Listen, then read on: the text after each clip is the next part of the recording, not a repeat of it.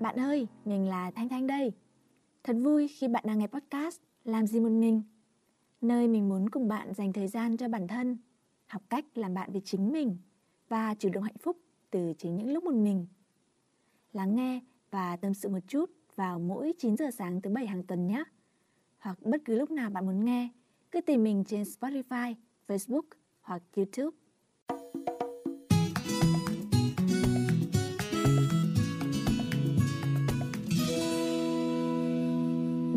Đoạn intro và là khởi đầu cho hành trình trở thành một podcaster của mình.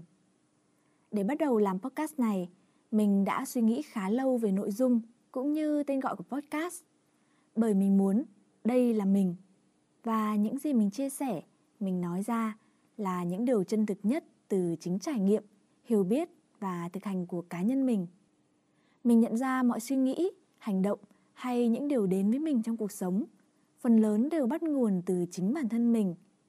Vì vậy, việc lắng nghe, thấu hiểu và làm việc với chính mình là rất rất quan trọng.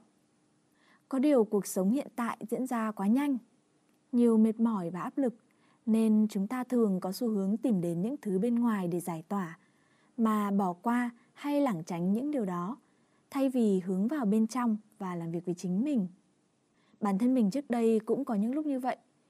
Bởi sự thật là nhìn vào những điều không ổn của mình nhiều khi không dễ chịu chút nào.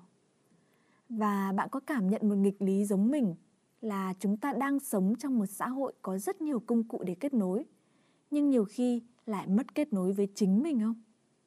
Để có được kết nối này thì chúng ta cần những khoảng thời gian một mình, cần đối diện với những suy nghĩ, cảm xúc, nỗi sợ, nỗi vui buồn và lắng nghe khao khát của bản thân. Hiểu được điểm mạnh, điểm yếu, những mong muốn và nhu cầu hay vấn đề thực sự của mình rồi thì mình sẽ chủ động hơn với cảm xúc, với những lựa chọn trong cuộc sống. Việc ở một mình thật ra cũng là một kỹ năng.